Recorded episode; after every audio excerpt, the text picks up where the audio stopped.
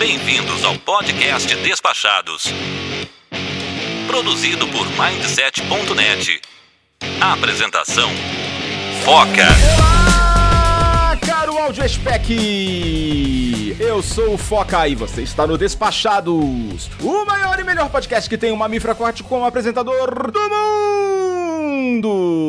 Sejam mais uma vez muito bem-vindos a bordo de nossa humilde atração podcastal. E hoje vem com a gente pro terceiro episódio da nossa nova série Despachado Trips. Sim, a série está agradando vocês e a gente vai fazer mais episódios. E hoje temos um episódio pra lá de especial em que eu e minha ilustre e distinta tripulação vamos falar de destinos não tão badalados do grande público. Então segura aí que eu já vou apresentar os participantes. Mas antes, deixa eu só dar um rápido recadinho. Primeiramente, queria agradecer aos nossos ouvintes que parece que resolveram aparecer, mandar mensagens pra gente lá no Instagram, despachados. Legal também que vocês têm entrado em contato com os participantes. E isso é muito gratificante e nos enche de motivação para continuar aqui na nossa labuta semanal. E com isso vocês também estão garantindo aí a longevidade do nosso projeto. Mas é claro, eu não posso deixar de agradecer muito aos nossos apoiadores que mensalmente colaboram com valor a partir de 10 reais. Isso também é super importante, especialmente nesse momento que a gente está sem patrocínio. Se você curte nosso conteúdo e aproveita as nossas dicas, sabe o quanto elas são valiosas, você também pode fazer parte desse time de apoiadores, garantindo também acesso à nossa sala VIP no Telegram, onde a gente troca ideia com vocês 24 horas por dia. Então vai lá em apoia.se barra despachados ou no aplicativo PicPay e procure por Despachados, assine qualquer plano e garanta seu lugar junto ao podcast que mais cresce no Brasil. E agora, bora pro Oriente. Muito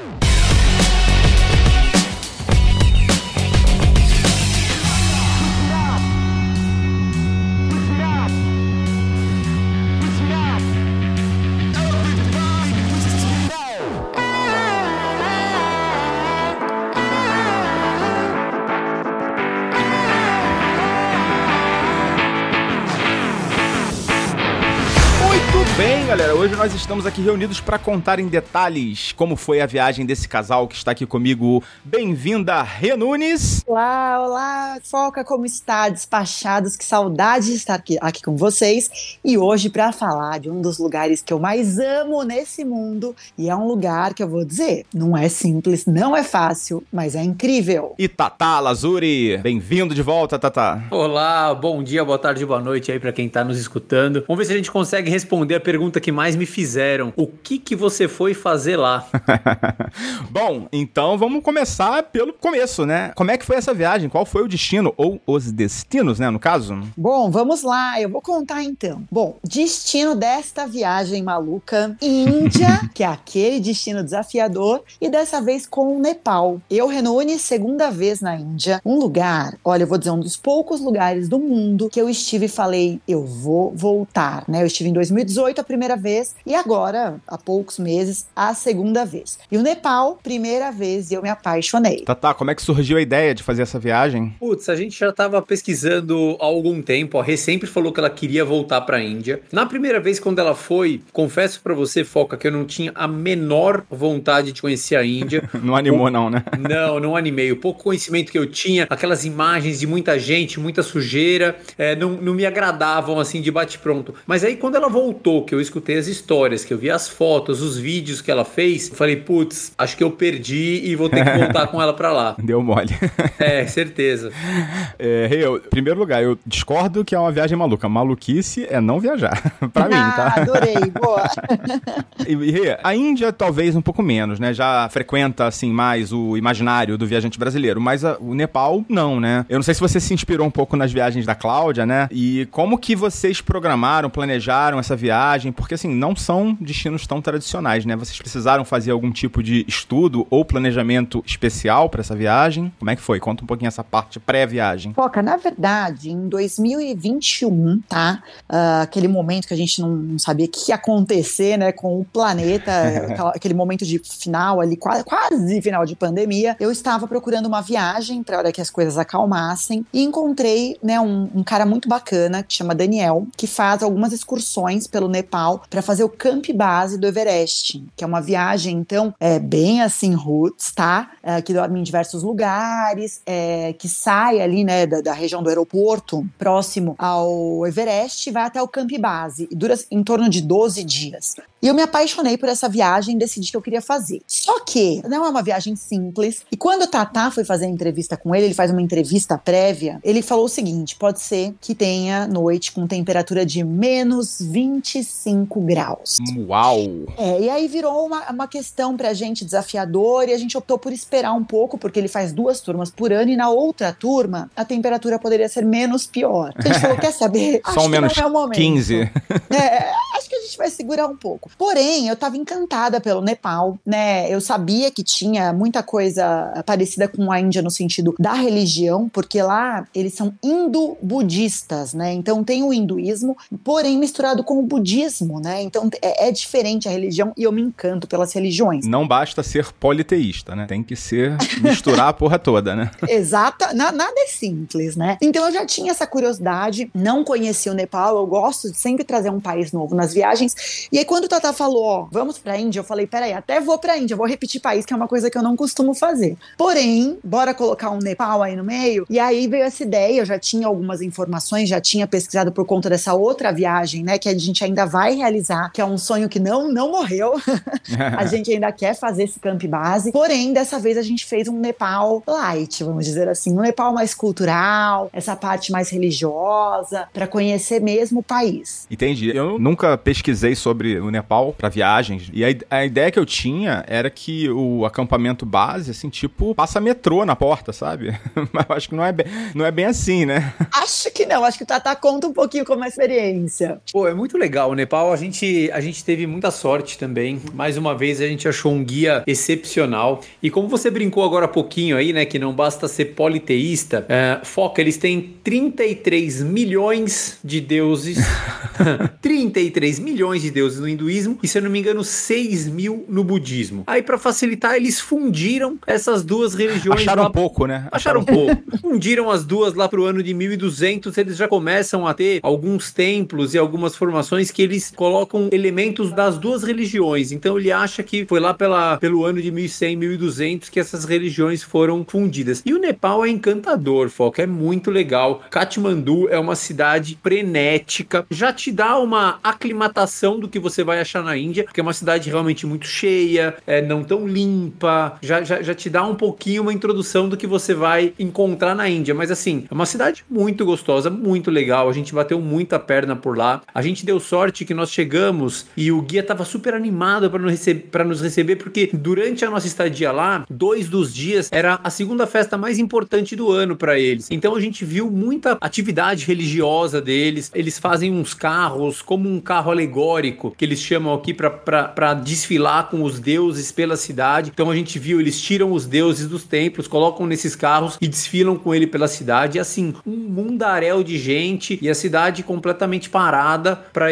esses, esses dias festivos dele. Então foi muito bacana. A nossa estada no Nepal foi muito legal e para lá, com certeza absoluta, a gente vai voltar para depois fazer, como a Rê falou aí, o Camp Base do Everest, que deve ser uma coisa incrível também. É, eu imagino que eles devem receber muitos visitantes nessa época, né? Até das outras, de outros países ou de outras cidades, né? Do país mesmo. E deve ficar mais cheio ainda, né? É, mas sabe que foca é muito turismo interno. A não ser quem vai realmente pro Everest, até a gente encontrou, né? Algumas pessoas, a gente consegue visualizar, até pelas características do estrangeiro. E nós estávamos hospedados num bairro que realmente quem fica lá é o, é o estrangeiro que veio, o turista que veio para, geralmente para fazer alguma das montanhas, né? É o turismo de aventura aí para as montanhas. Mas eu vou dizer, me surpreendeu o quanto uh, há pouco turismo por lá, de fato, né? Um país que poderia ser muito mais explorado. Por outro lado, é um país que ainda sofre muito com as consequências do terremoto que teve. É, é perguntado o terremoto, uhum. né? Exatamente. Destruiu o país, né? Destruiu, é um país pobre, então a gente anda, ainda vê muitos escombros, eles contam as histórias. O Bic, até a gente vai deixar o contato, porque realmente é um cara que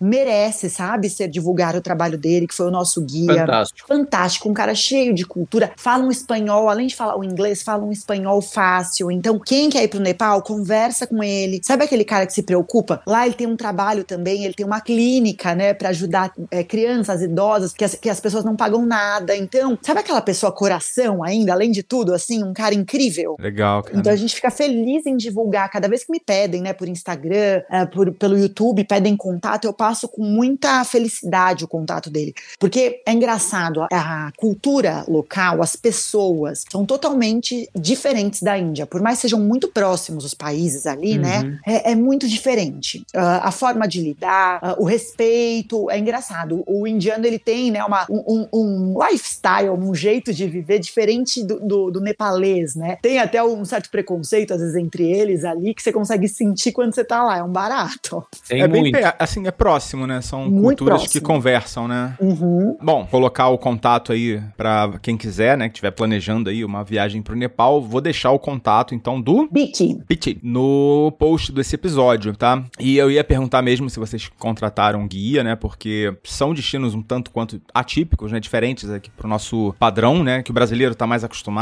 né? De grandes cidades e tal. E vocês acham que isso fez muita diferença? Se, que isso é absolutamente necessário ou dá pra rola também de fazer por conta própria? Pra mim, absolutamente necessário. A viagem não seria, assim, 10% do que foi se a gente não tivesse o BIC. Pra mim, assim, né, né, é incomparável. E o valor do investimento é tão tranquilo que não tem nem o que falar. Conta aí, Tatá. Poxa, Foca, eu acho que realmente muda a viagem. O Bic é, chegava no café da manhã do hotel, a gente marcava um horário. Teve dia que nós saímos bem cedo, teve dia que nem tanto, a gente conseguia tomar café tranquilo. Ele já estava no nosso hotel para tomar café, então a gente tomava café então, e ficava com ele até a noitão mesmo. Só o dia que nós saímos para jantar, que ele estava morto também, a gente liberou ele, porque ele, ele passa o dia inteiro com a gente. E é muito legal porque ele vai, ele conhece aquilo como a palma da mão dele. E ele vai trazendo, é, a gente vai entrando em lugares que você não vê turista entrar. É, se você for, obviamente, estudar o lugar, você consegue fazer os principais pontos, você não vai perder os principais pontos. Mas o que eu acho muito legal, o que enriquece mesmo, é a gente ver a cultura deles. Então, aonde ele leva a gente, o restaurante que ele gosta, aonde a gente consegue acessar quando a gente tá com um guia legal, que tem muita vontade de, de fazer o turista é, divulgar o país dele. Porque eu falo pra Rê assim, a gente pegou alguns guias que marcaram muito a gente. Por exemplo, a Tahura no Irã, o, o- esqueci o nome daquele senhor que a gente pegou lá na Palestina e o Bic. Eu vejo, eu vejo nesses guias uma vontade muito grande de fazer o turista voltar para o país natal, para a cidade natal e divulgar o país deles. Então eles querem muito esse turismo. Então eles se desdobram para fazer da sua viagem algo realmente muito marcante. E é o que eles conseguem fazer. A gente vai conhecendo é, alguns bequinhos, os restaurantes. Ele vai contando a história dos lugares, a história dos templos. É tudo pela ótica deles. Então eu acho que isso daí enriquece demais. E a gente vê muita boa vontade nos guias, nos guias locais. Assim, eles têm uma, uma vontade de te entregar mais do que eles prometeram. É, parabéns pro Bic, né? Porque ele conseguiu aí ser divulgado aqui no Despachados, pelo menos, né? Estamos fazendo a nossa parte, né? É isso aí. Merecido.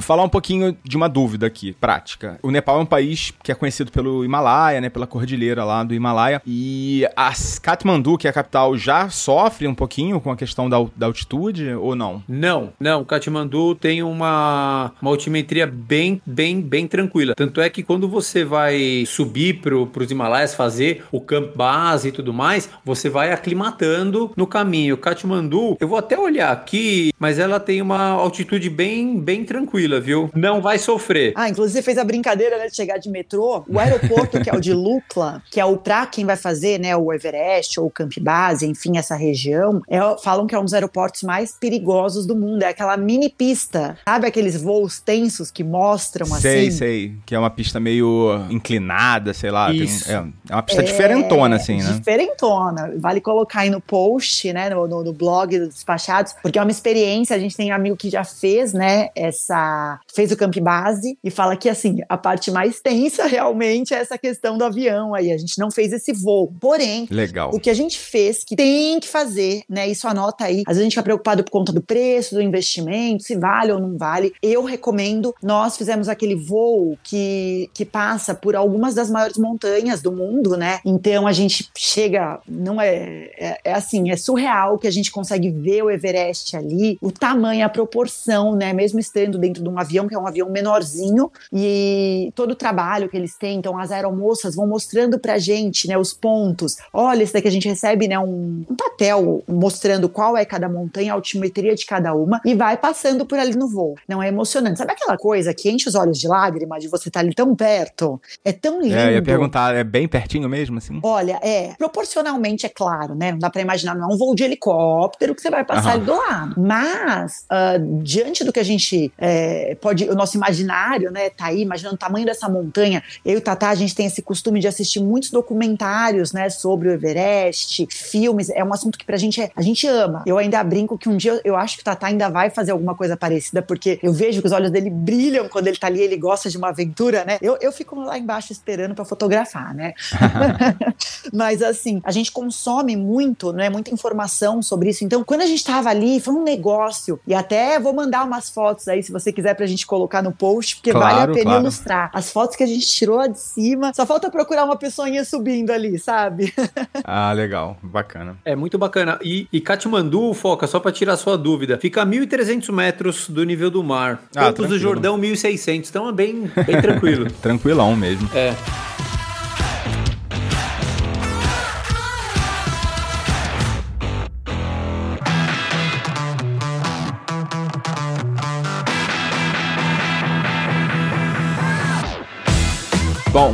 falar um pouquinho então da Índia, né? Que depois vocês foram. Vocês fizeram primeiro a, o Nepal ou primeiro a Índia? Primeiro o Nepal. E aí vocês foram para quais cidade ou qual cidade, né, na Índia? Bom, na, eu, eu propus pro Tatá, né? Eu falei, Tatá, é o seguinte, como eu sei que você tem bastante medo da Índia, aquele medo no sentido, o que, que eu vou ver por aqui, né? que eu vou encarar? Falei, vamos fazer o seguinte, a gente vai nessa aclimatação de cultura.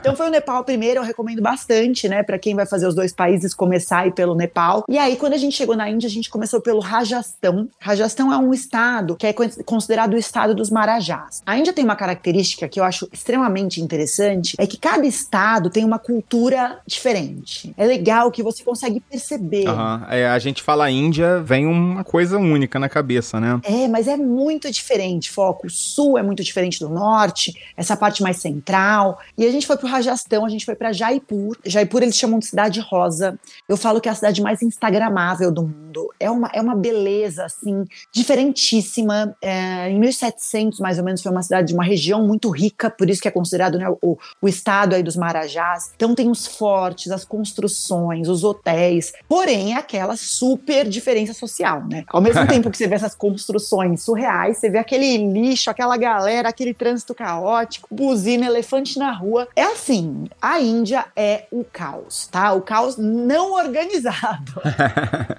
É, eu já, eu já, já vi muito, já dei uma olhada no Jaipur, né? Jaipur. É uma cidade que tem uma. Eu não sei se é exatamente isso, mas ela me parece, assim, tem umas influências orientais do Oriente Médio, sei lá. Não sei se é isso mesmo. Ou se é só uma impressão minha, porque tem uns templos, né? Tem umas, uma coisa meio, meio árabe, eu não sei. Vocês chegaram a conhecer um pouquinho da, da cultura deles, entender um pouquinho por que, que tem aquela, aquele visual tão diferente? Não, não eu, na verdade, eu acho que é um visual bem, bem local do Rajastão, é uma característica. Eles têm, né, aquele formato de porta, né, aquela, aquele abaulado, aqueles um, formatos que a gente vê bem tradicionais, porém é uma cidade, até uh, quando a gente fala em colonização e tudo mais, é uma cidade bem indiana, tá? E tem poucos números até proporcional, não tem quase é, tanto influência, né, árabe como algumas outras regiões. Ah, é, é uma, é, às vezes é um pouco mais a sensação, alguns pontos pontos Mas é bem indiano, sim. Me parece um pouco o, o cenário do Aladdin, assim.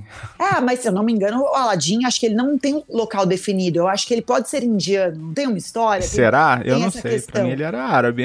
Então, é, mas eu acho que ele, ele tem um pouco de, de referência de. Eles juntaram ali. Acho que ele tem algumas referências indianas, assim, também. Tem, tem ali mas um é lindo, né? Lindo, lindo. É lindo. É fantástico. E aí é um pouco menos indiano do que certas regiões que a gente está acostumado a ver, mas tem muitos templos templos, os templos né, hindus na grande maioria. Assim, é fantástico. Saindo de lá, isso é o Rajastão. É, o Rajastão, eles. É, Jaipur, eles falam que é a cidade mais instagramável do mundo, né? Tem dentro do palácio principal deles, a gente, a gente conheceu salas maravilhosas. Eu, le, eu lembro aquela sala, muita gente já deve ter visto isso aí em Instagram da vida, aquela sala que é toda azul, pintada do chão ao teto, que eles chamam de sala da chuva, aonde o rei tomava chá em tardes chuvosas. Então é, é assim, descomunal, realmente muito, muito bonito. Acho que a Rê colocou bastante coisa no, no Instagram dela, quem tiver curioso dá para dar uma olhada lá. Mas assim, as salas reais que a gente tem oportunidade de entrar nesse palácio, vale muito a pena. E uma dica legal quando for,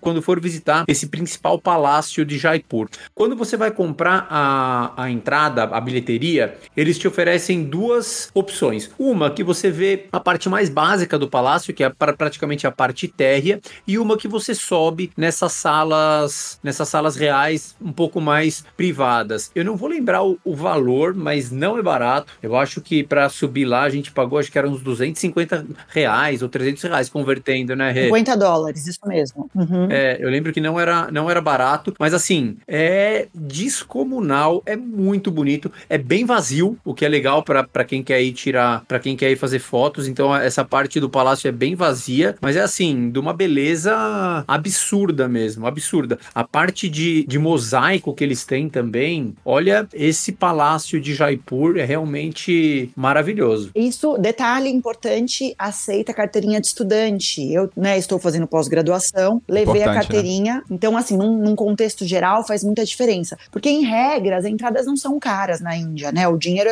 a rúpia, pra gente é bem tranquila. Porém, alguns pontos que eles querem deixar mais reservados aí para alguns turistas, para realmente não ter tanta gente ali circulando, acabam sendo caros, ainda mais no total. E é muito bom ter a carteirinha de estudante fazer jus, já que a gente já paga né, a mensalidade aqui.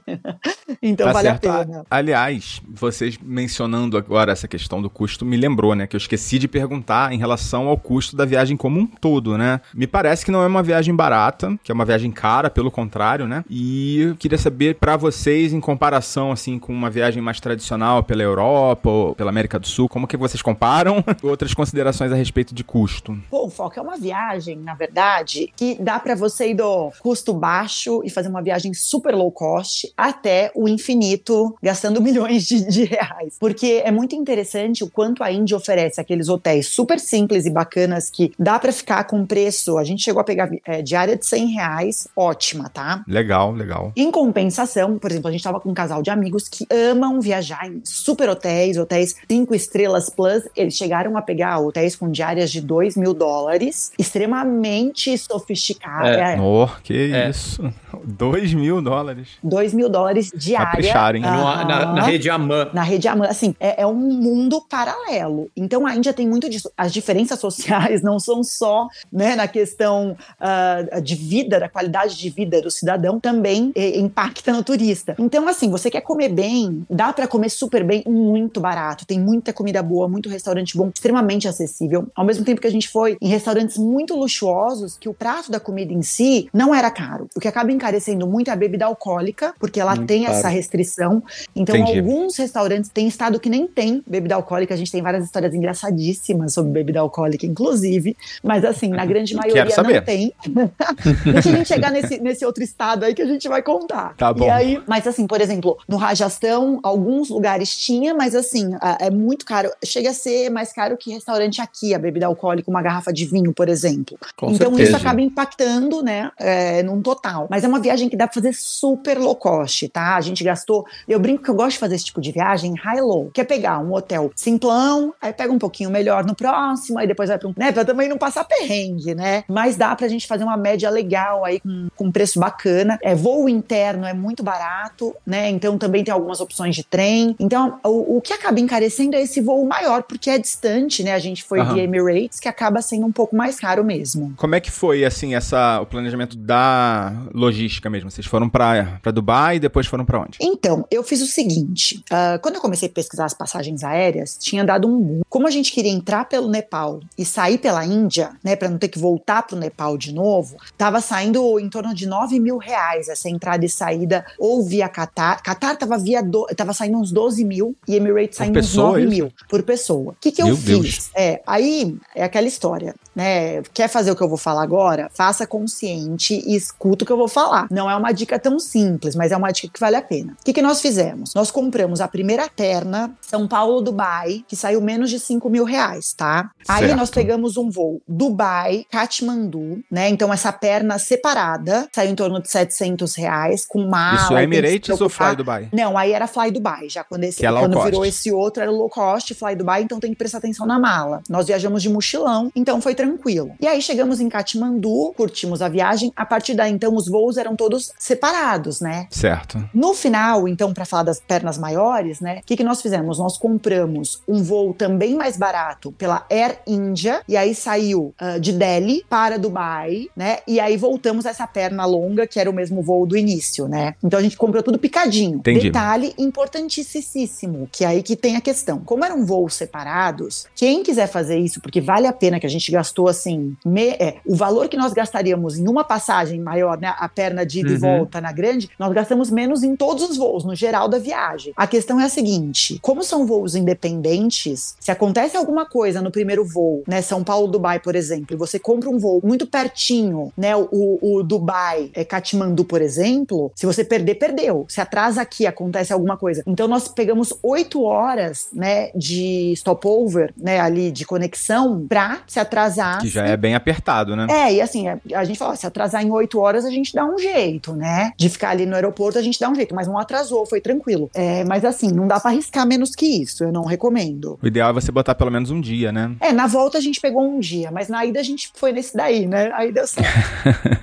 É, e assim, é uma viagem que vai ter um tempão de voo, né? Vocês vão gastar muito tempo, né? Quem for pra lá, vocês gastaram, né? Muito tempo de voo. Não é o ideal não é que você é que você tenha um pouco mais de tempo, né, Pra aproveitar os destinos. Quanto tempo vocês ficaram no total e quanto tempo vocês recomendam? Nós ficamos quatro dias completos no Nepal, tá? Foi bem legal, foi bacana, eu acho que tá ótimo. Claro, se quiser fazer mais regiões e mais pro interior, ou fazer uma montanha, tem que ser diferente. A gente conheceu bem a parte de Katmandu, umas cidadezinhas ao entorno ali, foi ótimo, porque é tudo pequenininho. Depois, na Índia, foram 12 dias completos. E aí, pra quem vai fazer o, acampamento base lá, e vai ter- precisar de bem mais tempo, né? Bem mais bem, tempo. bem mais tempo, bem mais tempo. Porque daí só a viagem são 12, então tem que aclimatar, e é outra história. É, aí já fica mais complicado para até pra fazer essa composição, né, de fazer mais de um destino, porque aí você vai precisar de bem mais, pô, vai precisar de um mês, né, tal, né, pra fazer uma viagem igual vocês fizeram, né? É, quem for fazer campo base, Foca, eu acho que não tem como. Lógico, só se o cara tiver muito tempo, mas eu acho que não tem como emendar com outra coisa. Ele vai lá só pra fazer o campo base mesmo e volta. Até o cansaço, a estrutura, a mala, é tudo muito diferente, né? As roupas, o tipo de roupa, muda muito. Claro, é, você precisa de, de um preparo, né, pra a- encarar o clima bem desafiador, Sim. né? Sim. É.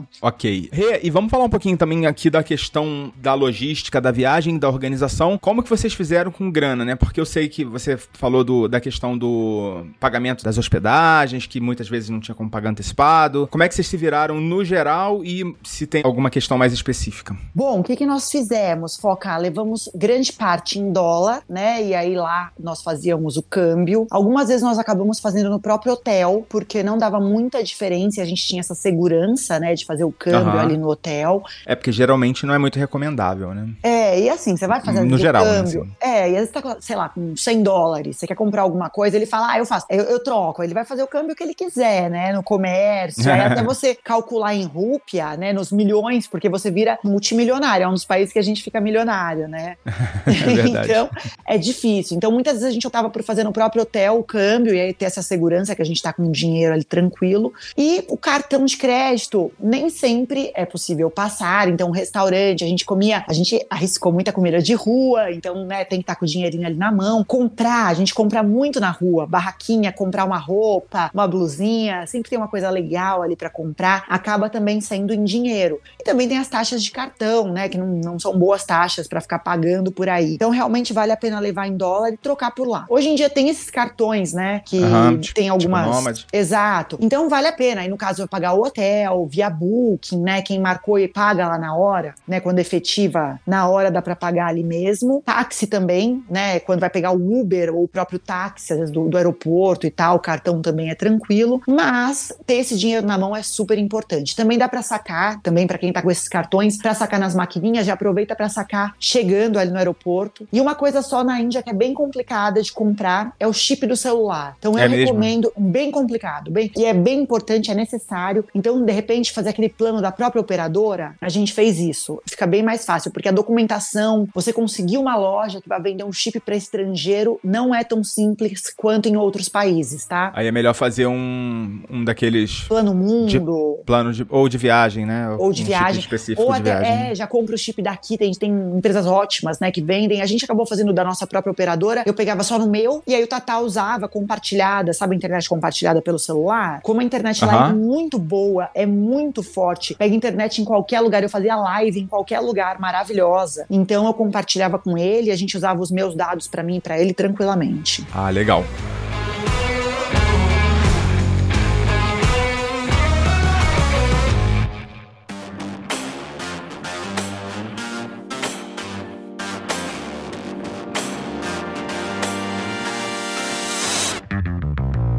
E vamos seguindo então, né? Rajastão, vocês já contaram um pouquinho como é que foi, que tem essa questão toda, né, desse palácio que é maravilhoso, né? Eu acho que eu tô vendo aqui uma foto, deve ser esse que eu tô vendo meio rosa. É o âmbar forte que você deve estar vendo. Não, Âmbar Forte é Âmbar, aí é outra cidade. Mas a gente manda, manda tudo pra colocar lá também, hein? É, o pessoal deve estar doido já procurando na internet aí.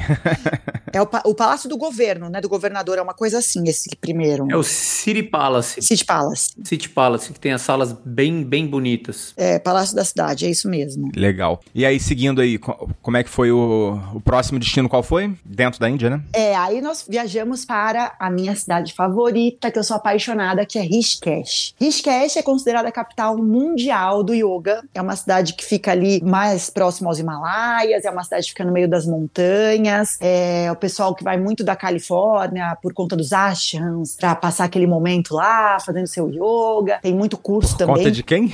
do, do yoga, fazendo lá. Dos Kardashian? Das Kardashian? Não, não. Não, Ashrams. não, não. Dos ashrams. Eu não sei quem. Desculpa. Desculpa a ignorância. Ashrams são os locais que, que as pessoas se hospedam. São pousadas voltadas a abrir mão de tudo. Quem quer passar um tempo, tem gente que vai pra ashram pra fazer voto de silêncio, fica ali, fazendo aquele detox da cidade grande. Tem vários objetivos. Cada ashram, né, vai ter o seu objetivo. Mas é uma hospedaria, vamos dizer assim, uma hospedagem, né, ah, voltada muito a essa conexão espiritual. Então tem vários tipos diferentes. Nós optamos, nós, eu, Renunes, né, nós, eu propus. é, eu sou muito apaixonada pela Ayurveda, que é a medicina indiana. Adoro, aplico várias coisas aqui na minha vida. E aí eu propus pro Tatá pra gente ficar, né, numa pousadinha que tem todo o tratamento, né, ayurvédico. Então tem um médico que fica lá, a gente fez todo um tratamento, massagem, terapia ayurvédica. Maravilhosa, assim, eu amo. É super simples o local, tá? A gente fala, nossa, às vezes pensa que é uma coisa muito assim, não. Super simples, super baratinho. E aí lá é um, é um local muito próximo onde o Ganges, né, o rio Ganges começa. Então Ah, a legal. água do Ganges é a coisa mais linda, é um verde, assim, uma cor esmeralda, que a gente fala rio Ganges, todo mundo já fica, né? Ali dá pra tomar banho tranquilo. Tranquilo, a gente entrou, nadou, e lá... Mezzo tranquilo, porque é gelado pra caramba. Ah, sim, você tá mais no lugar mais alto, né? é um É, gelo. de gelo da montanha, né? Ele vem, então ele vem limpíssimo, assim, é muito lindo. Aí lá em Delhi já tem um xixizinho lá do indiano, já dá uma esquentada, né? É, Varanasi, tá famosa, a gente já vai contar. É. Passa em Delhi? Eu tô falando aqui, nem sei se passa se o Rio Grande passa em Não, Delhi. acho que não, acho ah, que tô não. falando não. besteira aqui. Desculpa, meus Imagina. professores de geografia devem estar pirando nessa hora. Aí eu sei que a gente ficou esses dias em Rishikesh. Tatá alugou motinho. Tatá conta um pouquinho da experiência de alugar uma moto e dirigir na Índia. Putz, foi muito legal. E assim, é, é um choque muito grande quando você sai de, de. Por exemplo, nós estávamos em Jaipur, que é uma cidade muito é, indiano, mais tradicional, e você chega em Rishikesh, que é uma. Parece que você só vê hippie na rua, hippie dos anos 70.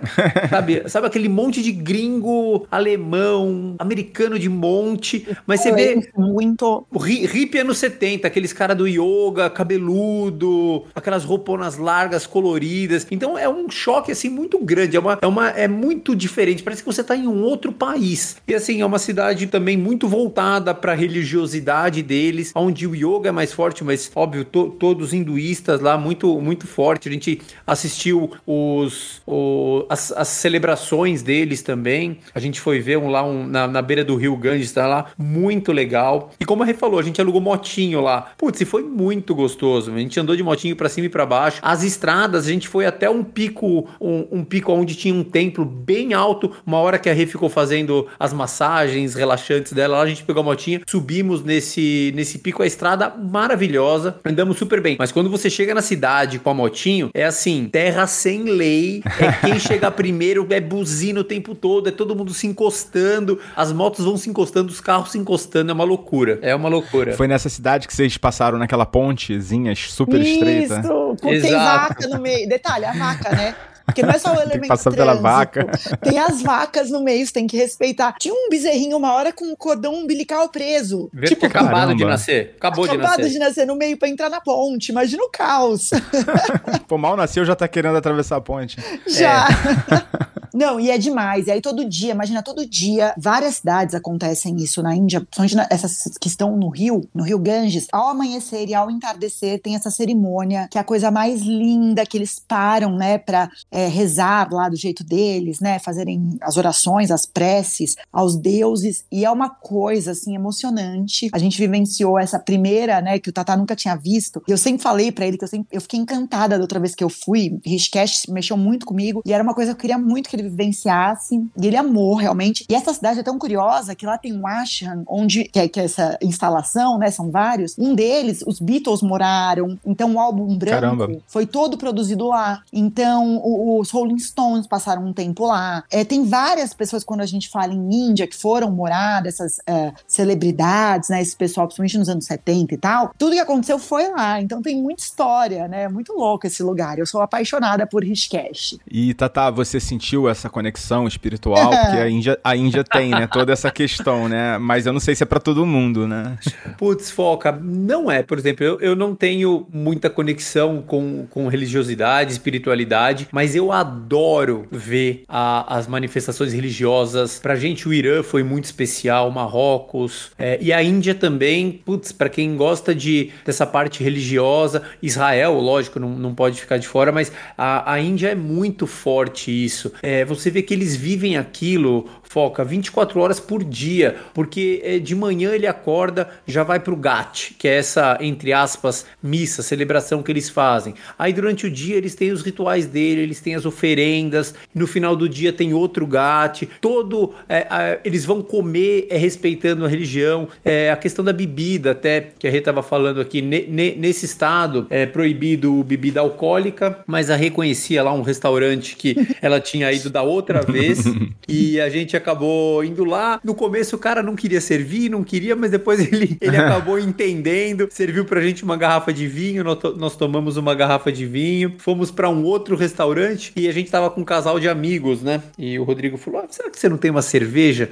Aí o garçom falou: nossa, mas cerveja é muito complicado. Eu vou ter que Aí dá ligar. muito isso na cara, né? É, eu vou ter que, não, eu vou ter que ligar pra um amigo. Esse amigo vai ter que trazer, ele vai trazer embalada num papel, sabe esses papéis de pão assim? Aham. E você tem que tomar fora do estabelecimento, porque se pegarem dentro do estabelecimento dá um, dá um problema um pouquinho mais um pouquinho mais sério. Então, bebida alcoólica lá é meio complicado. Legal. E comida, vamos falar um pouquinho de. Bom, não sei se a, a gente pode seguir, tem mais alguma coisa em relação a essa questão Eu espiritual. não sei se dá pra falar aqui, Tem, Rê. não, vamos passar por. É, eu- é, é que acontecer. Dá pra falar. Acho que. Ó, olha eu vamos aqui. gravar, vamos gravar exclusivo aqui pros nossos assinantes. Então, Então vamos, aí a gente só pra- deixa no Bom, Pode então se você não é, história? se você não é assinante, aí você vai perder uma história aqui que não dá pra botar no ar, porque a gente precisa, né, de uma certa, precisa de usar moderação aqui, então Exato. É, é assine o comprar- Despachados. É aquela história pra contar na mesa do bar com os amigos, né? Aham. Então os- o pessoal que tá aí, né, na sala exclusiva é o pessoal da nossa mesa do bar. Posso Então, continuar? vamos- então vamos lá. Então, esse mesmo rapaz que falou que a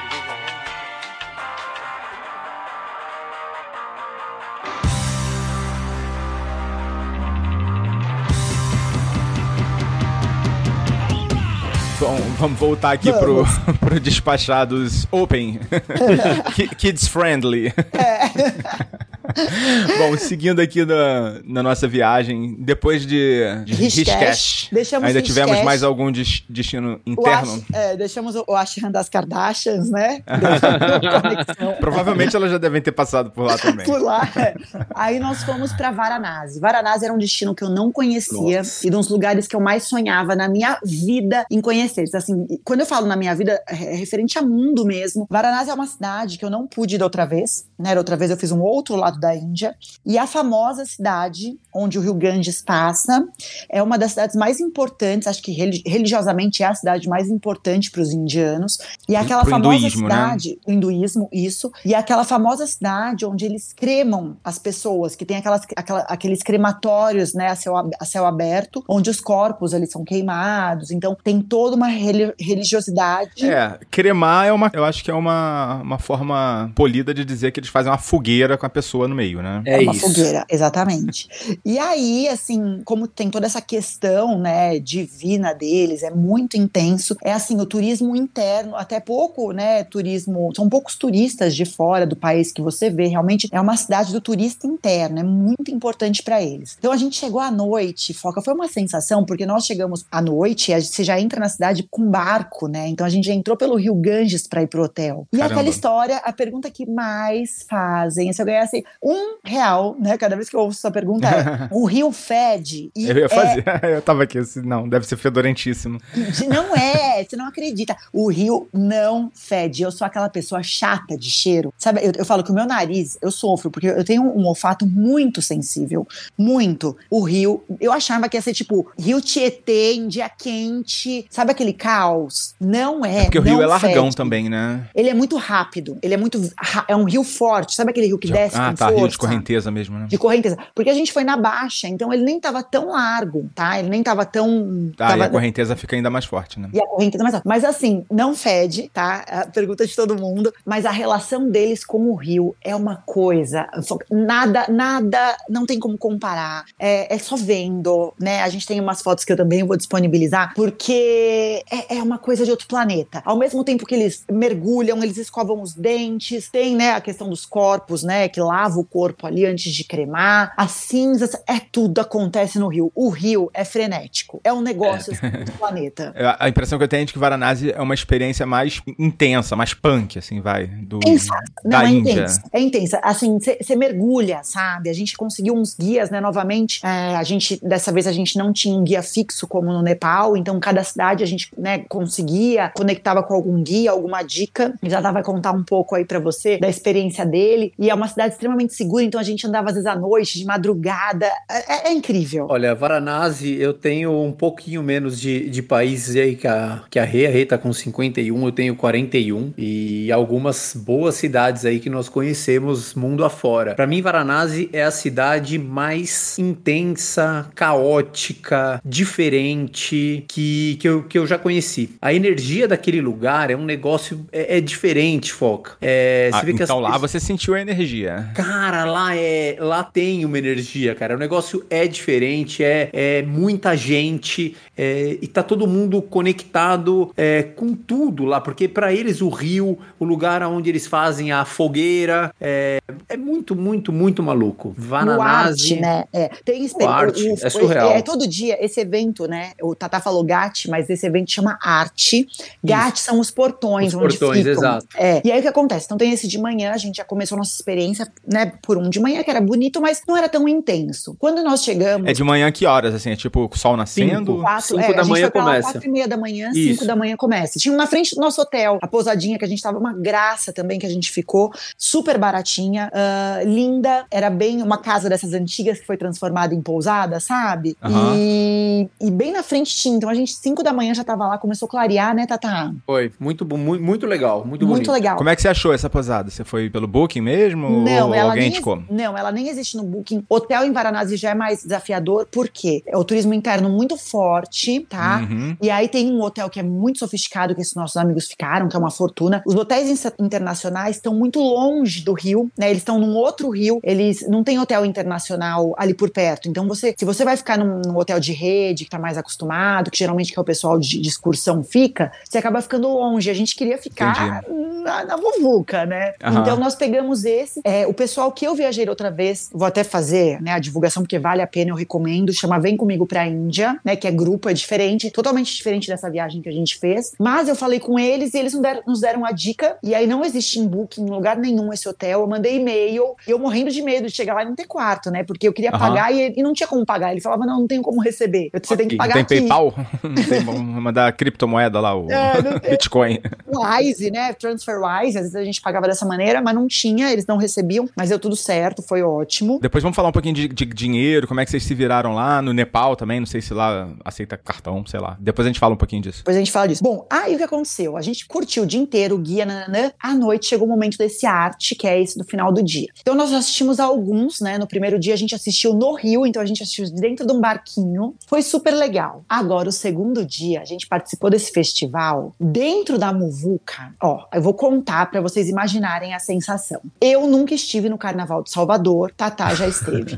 Mas a sensação de quando eu vejo pela TV é a mesma. E o Tatá falou que essa sensação era assim. Imagina um carnaval em Salvador, Na pipoca. voltado na pipoca, né? Ali no meio. Na pipoca do chiclete. Na pipoca do chiclete rolando. Shiva, né? Lá todo mundo lá gritando Shiva e tudo mais. Aquela, aquele fluxo, né? Que você vai andando ali, não tem como voltar, você nunca mais, né? Pode sair daquela fila que tá andando. Aquela galera toda. E assim, a quantidade, eu não, eu não tenho noção, né? O Tatá é melhor que eu pra isso. A quantidade de pessoas. Aí a gente conseguiu uma vaguinha pra sentar dentro de um templo, de onde saía é, todos os incensos, tudo que eles usam ali pra fazer esse evento. Foi uma sensação surreal. Eles passam fogo e todo mundo passa a mão no fogo. Não, foca. Foi um dos negócios. Mas como é que vocês conseguiram entrar no templo? Alguém falou assim, não, dá uma entradinha aqui, Ah, encosta a gente aqui. viu uma É pago, Foca. Tatá- é, é, Ah, é pago. negociou lá com o. Com, é, eles chamam, né? com O guru, né? Principal, como né, a, a entidade É. principal lá, negociou um dinheiro lá e a gente se meteu lá no meio. Pô, que legal. Foi isso mesmo, Tata? Cara, Pipoca, o, né? o, o, arte é, o arte é uma loucura completa, Foca. Nós, como a Rê falou, nós assistimos uma vez de dentro do rio. Eu não consigo. eu- é, é difícil até de explicar dentro do rio. Imagina é, os barcos, você não consegue ver a água, porque juntam, sei lá, eu vou falar uma besteira, mil, dois mil barcos na frente do arte. Barquinhos Esses pescador. barquinhos pequenos, sabe essas, vo- essas voadeiras? Aham, aham. Eles se juntam, Foca, mas assim, você não consegue mais ver a água, porque os barcos estão um colado no outro. Eles, eles amarram um barco no outro e o espetáculo acontece lá, deve demorar uma hora, uma hora e meia, até um pouquinho mais. E você vê do barco, e assim, aquela muvuca e os caras vendendo coisa, andando, eles vão passando em cima dos barcos, assim. O barco vira. Que é. Um chão, é, é uma loucura. E aí, nesse dia seguinte que nós assistimos da Terra, é assim, surreal também, porque a quantidade de gente que chega pra ver é absurda. E Varanasi tem um negócio muito legal também que a gente esqueceu de falar aqui, Rê, que são os sadhus. Os sadhus são aquelas pessoas, entre aspas, santas, que abrem mão de tudo pra viver o hinduísmo. E lá tem os sadhus mais legais, assim, Pra quem gosta de fotografar, para quem gosta de fotografar, cara, aquilo é um prato cheio. São É aqueles tiozinhos muito- que não tomam banho? Isso, com os Esses cabelos de dread. Esses mesmo. E roupas de animais. É muito louco. Pô, mas Vamos botar uma foto no, é, no post pra galera. Pode Vamos. pôr. Tiozinhos que não tomam banho, foca, não é, não é, não é sinônimo tá. de sadu, porque isso eu posso falar. mundo- Ninguém não toma banho. ninguém toma banho. Não, não. tem- eles tomam banho no Rio? Não, Ah, mas ali.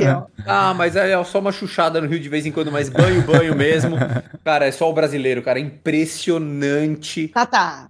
Eu vou ter, ah, tem que falar. Depois, se o não quiser, corta. Mas o cheiro é descomunal. O cheiro é descomunal. Não é aquele cheiro de CC, putz, foi na academia, venceu. Não é esse cheiro, gente. É um cheiro de longos dias sem banho. É um incenso diferente que eles É, usam lá. é o curry, né? É o tempero. Não é curry. Não é. A gente comeu muito curry, não é o curry. Posso provar. Não, mas é demais. E é interessante, né? É, agora a gente tem visto muito a onda do pickpocket, né? A senhora lá Uhum. gritando. Você anda naquela muvuca e assim, a iPhone na mão né, é zero perigo, tá? É muito interessante porque me perguntavam muito nos stories, né? Eu postei tudo, inclusive tenho no destaque, né? Fixado no meu Instagram. Vai lá, pessoal, ó, renunes.realiza. Tem lá a Índia, um, dois, três, tem todos os dias as cidades. E iPhone, é assim, é super seguro. Ze- zero chances de acontecer alguma coisa. A gente não viu nada. Andando de madrugada na rua, no meio dessa galera, celular na mão, zero, zero pickpockets.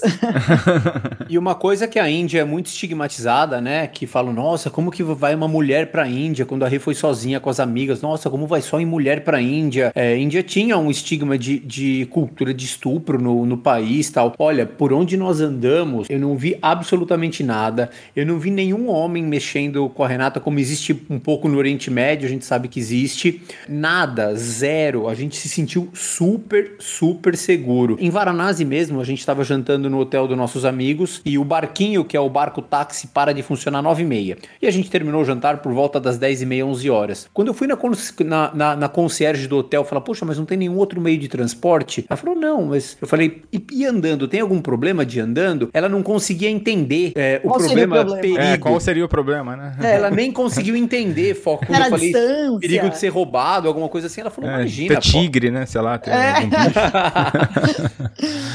zero Mas- perigo. É. E foi uma experiência mágica, né? Porque um dos dias a gente tava voltando, já era bem tarde. De repente, a gente olhou no escuro, assim, nos, os gats, né? Que são os portões com umas escadas, as escadarias de mármore antigas, que tudo acontece ali. Tem massagem, tem gente fazendo massagem, tem gente que coloca cama e dorme ali, tem gente que bebe, tem os rachixe da vida, tudo acontece ali. É um caos, caos, tá? A gente tava voltando lá à noite, de repente um grupinho dançando, né? Com os mantras indianos lá, mas é, uma galera tocando mesmo, e a gente encostou ali, o que a gente deu de risada, o que a gente se divertiu no meio deles. Então, assim, eles são muito alegres, eles são muito felizes, né? Todo Receptivos tempo, também, né? receptivos, extremamente curiosos. Bom, aí tem outro detalhe também, presta atenção. Você imagina assim, né? Eu sou um- uma, uma pessoa de 40 e tantos anos, então anos 80, anos 90. Imagina a Xuxa no auge, andando na rua.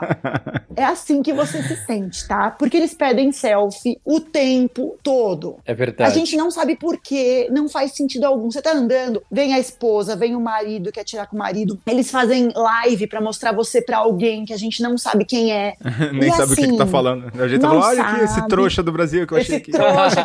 não, e eles as crianças, aí as meninas vêm conversar e querem saber. E aí, e se você falar assim pra um, ferrou, né? Porque daí você vai ter que tirar, você vai gastar pelo menos uns 10 minutos fazendo selfie ali. Então, você, e assim, é, com todo mundo, com todo estrangeiro, a gente se sente muito importante. Xuxa nos anos 90 andando na Paulista, sabe? Tipo isso. É, a impressão que eu tenho é que o indiano, no- na média, né, lógico que deve variar bastante, né, de uma região para outra, mas que na média eles não são muito educados no ponto de vista da, da, assim, da civilidade, né, urbana. O limite. Mas eles, é, tipo, né, do trânsito e tal, mas no, no geral eles são educados no trato, né, com a gente, turista. É, é diferente. A gente teve uns perrenguinhos que a gente vai contar daqui a pouco. V- Não, vamos, vamos segurar. contar agora, né? Já tá na Agora. hora da gente contar perrengue. A gente já tá indo aí pra quase uma hora de episódio. Então, temos que, temos lá. que falar de perrengue, porque Então- se a gente não falar de perrengue, não, não, nem, tem, nem gravo, nem venho gravar. Nem vai gravar. Então vamos fazer o seguinte: vamos sair de Varanasi e vamos agora pra não, Rê,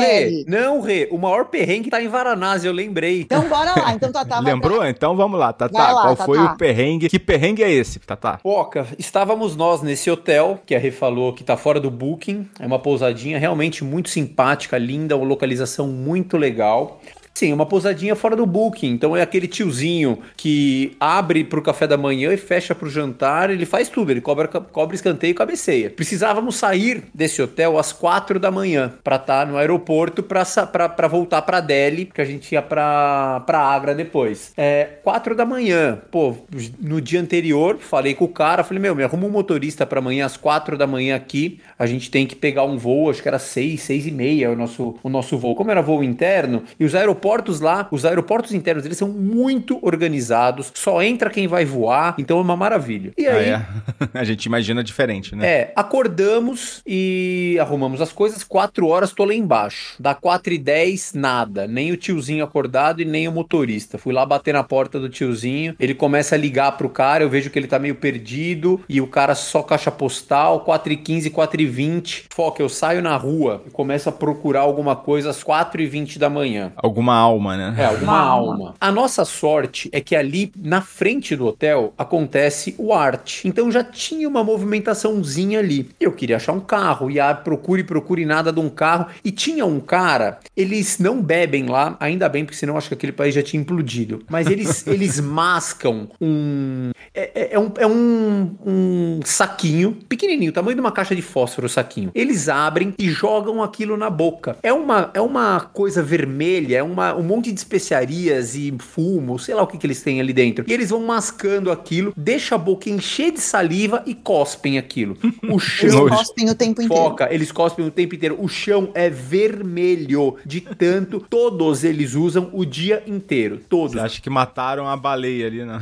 Foca, Nossa. os dentes deles são vermelhos desse negócio aí. Enfim, esse cara tava com esse, com esse negócio, com a boca cheia desse troço, Cuspindo. querendo falar comigo, e ele tinha um tuk-tuk. E ele falou: Eu levo vocês. Eu falei, cara, você não tá entendendo. Eu preciso de um carro, me arruma um carro que eu pago o seu mala. tuk-tuk e pago o carro. Ah, não, a gente. A hora que eu me vi, tipo, 4h40 quase. Ele falou: Em quanto tempo você precisa chegar no aeroporto? Eu falei, cara, eu preciso estar lá em meia hora. Ele falou, eu levo. Eu olhei ou pro você lado. vai É, comigo ou você não vai, né? é, eu olhei pro lado, pra cara do, do tiozinho do hotel, ele fez cara de paisagem. Eu falei, Renata, vamos aqui, Bora. senão a gente tá ferrado. Eu já tava naquele nível quase chorando. Foca. Esse cara foi. Ele chegou no meio do caminho. Eu falei, cara, a gente tá com tempo, pode ir mais devagar. Eu falei, cara, ele vai virar esse tuk-tuk.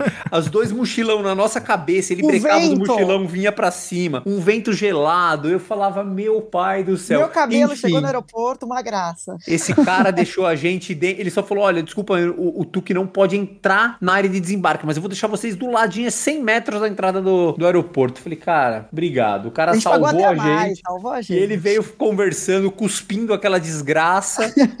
Puta vida, olha, foi punk. Esse dia eu achei que a gente ia perder o voo e, meu, ia perder o voo e ia perder tudo, porque a gente já tinha um monte de coisa programada pro dia seguinte, enfim. Por que, que vocês não chamaram Uber, cara? Ah, como. Ah, agora a gente vai contar do Uber. Vamos chegar em Delhi agora pra contar do Uber. Vamos falar dos outros perrengues, então. Vamos lá.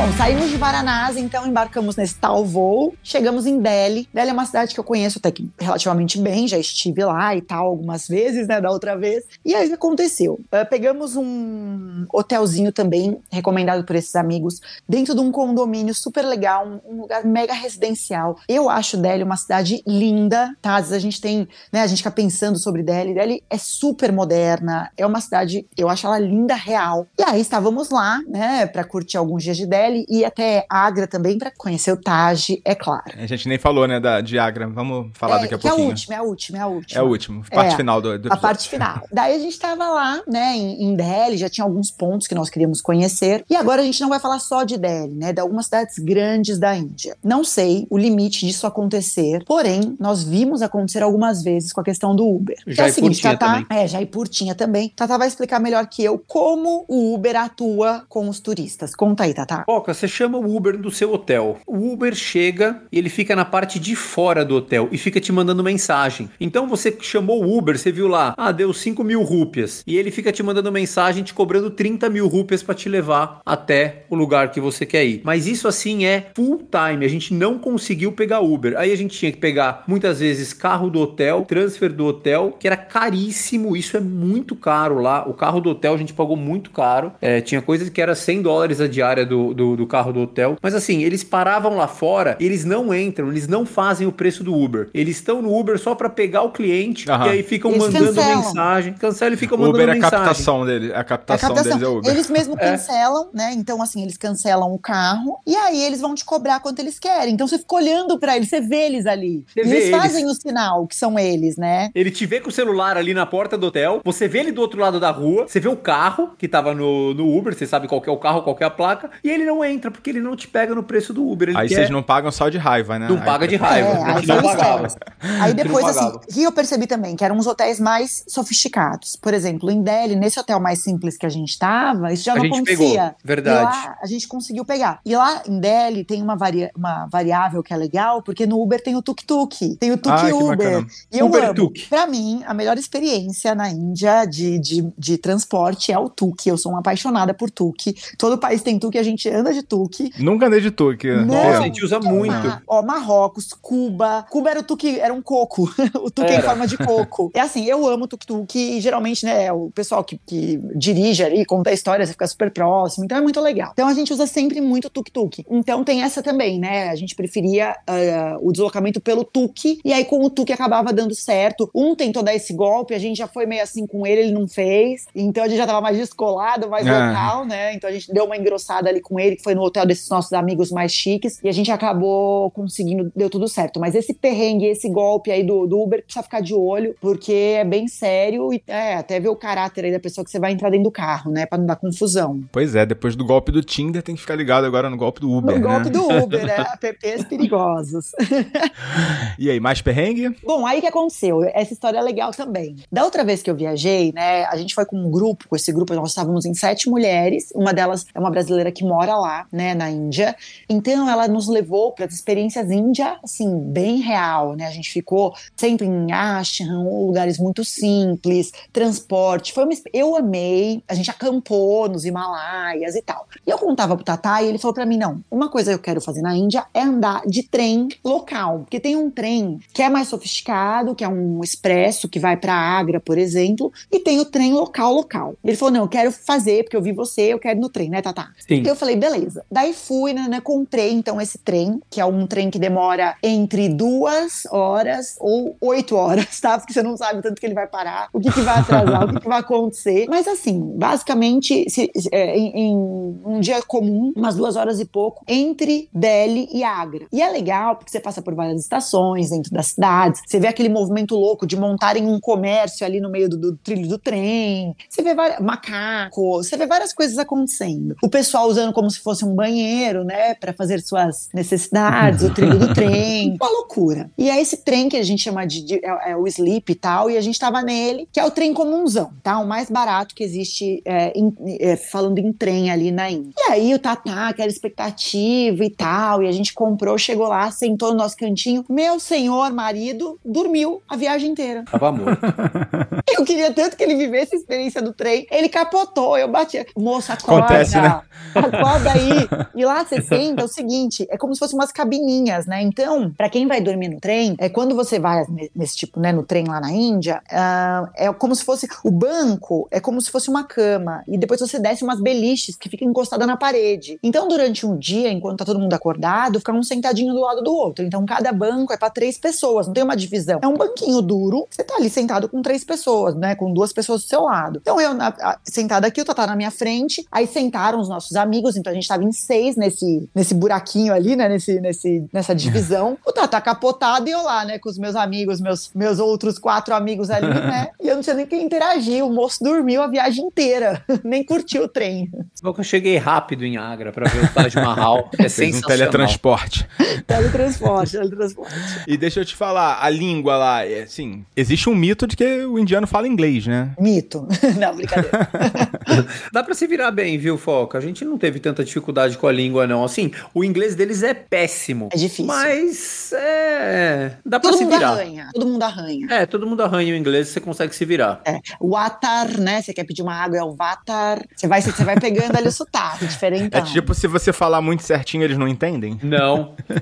E você É. começa a falar errado também, né? Porque você começa a pegar a linguajar deles. É complicado. Você começa a entender as palavras principais, sabe o que ele quis dizer? Mas, Legal. mas, dá, mas dá pra se virar super bem com o inglês lá, não Dá, tem problema. Tranquilo. Então, vamos falar de Agra, né? Já que a gente chegou a Agra agora, né? Depois do teletransporte do Tatá. É, Tatá chegou em dois minutos e meio. Bom, Agra é um sonho, né, Tatá? Bom, eu vou falar, eu vou contar rapidinho. Eu prefiro até que o Tatá conte melhor, porque pra mim, engraçado, né? É um dos lugares do mundo que eu estive pela segunda vez e a emoção é aquele negócio, né? Na hora que você entra no Taj, eu vou dizer que o mundo para. Nós fomos primeiro, né, no Forte de Agra, que eu não conhecia, não tinha ido outra vez, e é um lugar que tem que ir. Tem tem toda a história, né, do Shah Jahan, que foi ali a pessoa que construiu o Taj. A história do Taj é maluca, é linda, daria um capítulo inteiro só sobre a história do Taj, vale a pena pesquisar. E aí nós fomos ver onde ele ficou preso, né, que o filho dele manda prendê-lo. Então a gente olha, né, imaginando onde Shah Jahan, que fez o Taj, que é um mausoléu que ele construiu para a esposa, uhum. a décima, né, a terceira esposa ali que faleceu no parto do filho, e ele construiu, era a esposa que ele era apaixonado, ele construiu esse mausoléu. É, é uma construção muçulmana, né? Então tem ali dentro, né? Tem a mesquita, é totalmente simétrico, os cálculos, tudo que aconteceu ali para que fosse simétrico do jeito que as pedras preciosas usadas. Então a história em torno do Taj é surreal. É, a gente tava com um guia, mas eu vou dizer, a hora que você pisa e que você vê aquilo, é, é, é uma das coisas mais fantásticas, é uma das sensações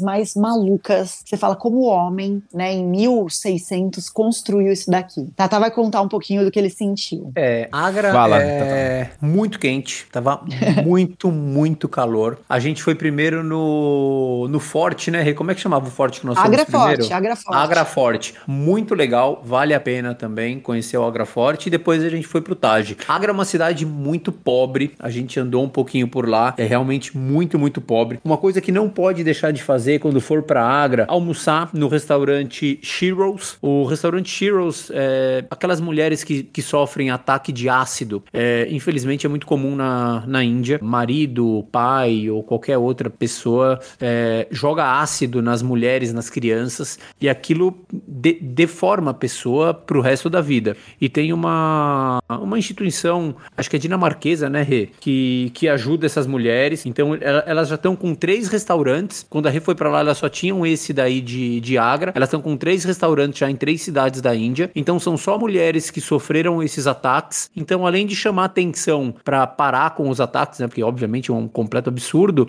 é, é, uma, é uma fonte de renda para elas. Porque então, elas, são receb... banidas da sociedade, né? Sim, elas são, elas são banidas ela porque. no rosto. Esse ácido é jogado no rosto. Porque, em tese, ela fez alguma coisa errada e o cara foi lá e queimou. Não ela... existe nada de errado, tá? Exato. O errado é assim, ah, ela não me deu nenhum filho homem, ela só teve Exato, filha mulher. É, que na cabeça Ou deles seria o errado. É, ela foi estuprada pelo tio, sabe? Uma coisa assim, você escuta as histórias, eu chorei. Culpa dela, né? Eu fui. Não, é, é comovente.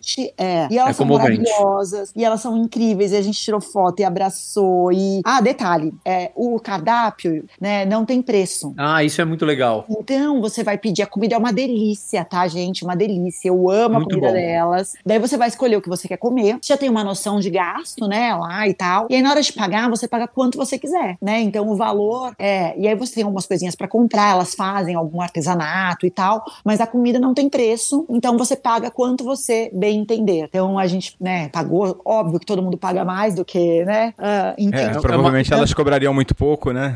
Muito, é. é uma baita tática, muito legal. É De, muito legal. Deixem aberto que a galera vai pagar mais do que a gente cobraria. Exato. É isso mesmo. Isso vai é, é turista, né? O, gringo. As pessoas não vão, né? Eles não vão, né? O turismo interno não vai até lá. Então, realmente é necessário. E aí saímos de lá, né, Tata, e a gente foi pro Taj. E o Taj Mahal, assim, eu acho que é a, a obra feita pelo homem que mais me impressionou pelos detalhes do. do sei lá, só com. é, é inacreditável, Foca. É inacreditável. É difícil até de descrever. Não dá é... pra explicar, não, né? Não Tem dá, coisa que não dá pra explicar. Vai lá não e vê, aí depois você, depois você me fala. É. Surreal. O Taj é surreal. O nível de detalhes. Nenhuma foto justifica a beleza dele. Nenhuma foto. O nível de detalhes, ele falando que as pedras, todo, todo aquele floral que você vê de longe nele, são pedras incrustadas no mármore. Então é feito um por um em coisas minúsculas para você ver de tão longe, assim. É muito. E como ele é simétrico, cada lado é igualzinho, né? Então é como se cada lado fosse a frente do Taj. Ele é totalmente simétrico. A única coisa que não é simétrica é o túmulo, né? Porque tem o túmulo bem no meio, que é o da esposa, né? Falecida. E aí fizeram um túmulo em homenagem ao Shah Jahan do lado. Então o túmulo dele é a única coisa não simétrica no Taj inteiro. É muito interessante. Legal. E aí tem, né? Do lado é a mesquita, eles fizeram a reprodução da mesquita do outro lado. Tudo que tem um tem no outro. E aí, por exemplo, as pedras preciosas que formam essas flores que a Tata comentou, com o brilho da noite, da lua, elas são iluminadas. Então elas brilham à noite, né? Para quem tá ali perto. Então, é, é, é cada detalhe, o nível técnico, né? A, é inacreditável, eu juro. É, é para mim, eu, eu, fico assim, cada vez que eu, eu, me lembro da sensação de estar naquele local, eu falo, eu preciso voltar ainda de novo. Eu fui a segunda vez, já queria a terceira. é, o Taj é aquele negócio que você vai ficar olhando meia hora com cara de bobo, não vai entender nada, você não vai entender como os caras fizeram aquilo e vai ficar feliz por ter visto. Muito legal, vale demais legal, mesmo a vale pena. Demais. É lindo demais. Bom, gente, que delícia viajar pela Índia e pelo Nepal com vocês. Acho que os nossos ouvintes devem estar sentindo isso também. Agradecer demais aqui a participação pra gente aqui no do Despachado Trips, né? Que o pessoal tá curtindo, né?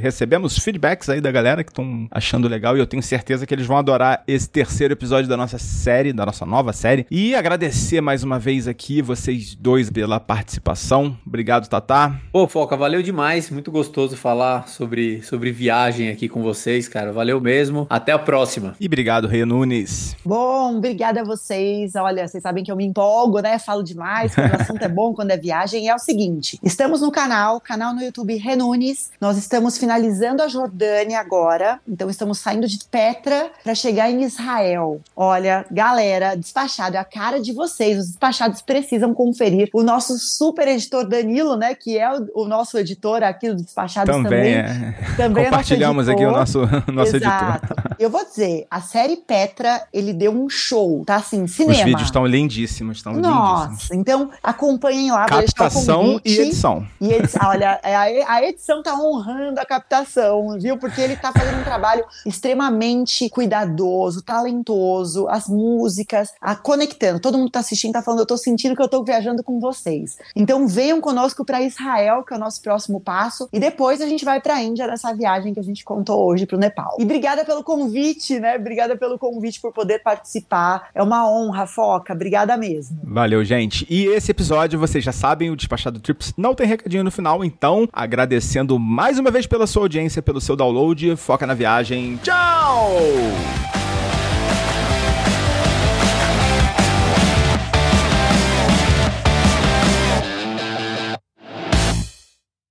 Esse podcast foi editado por Nativa Multimídia, dando alma ao seu podcast.